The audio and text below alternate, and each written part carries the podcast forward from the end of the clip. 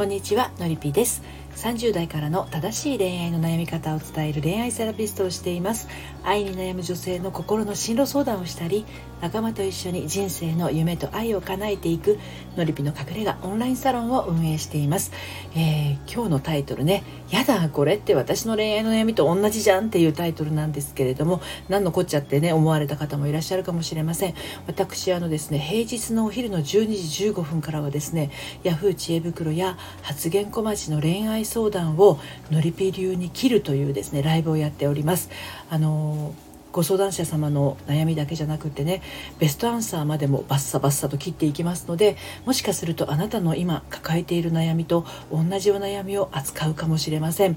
オープンチャットの方ではですねあの扱うお悩みを URL 付きで事前にお伝えをしています。あの概要欄の方にですねオープンチャットのリンク貼ってありますので今なんか恋愛に悩んでるなとかあの結婚生活なんかうまくいかないなとかなかなか出会いな出会いがないなみたいな風に思ってらっしゃる30代からの、えー、女子の方ですね。どうぞあの私の配信を聞いていただいて何て言うのかな新しい気づきそして第一歩があの新たな一歩が踏み出せるようあの心から応援しておりますのでお気軽に遊びにいらしてください。スタンド FM 初心者の方それから恋愛初心者の方大歓迎です。私28歳で結婚して40歳の時に、えー、2児連れて離婚して53歳の時に8歳年下の初婚の旦那さんと再婚しているもので、まあ、恋愛に関してはですね山も谷も経験しておりますのであなた方のお力になれることもあるかもしれませんそれでは明日の12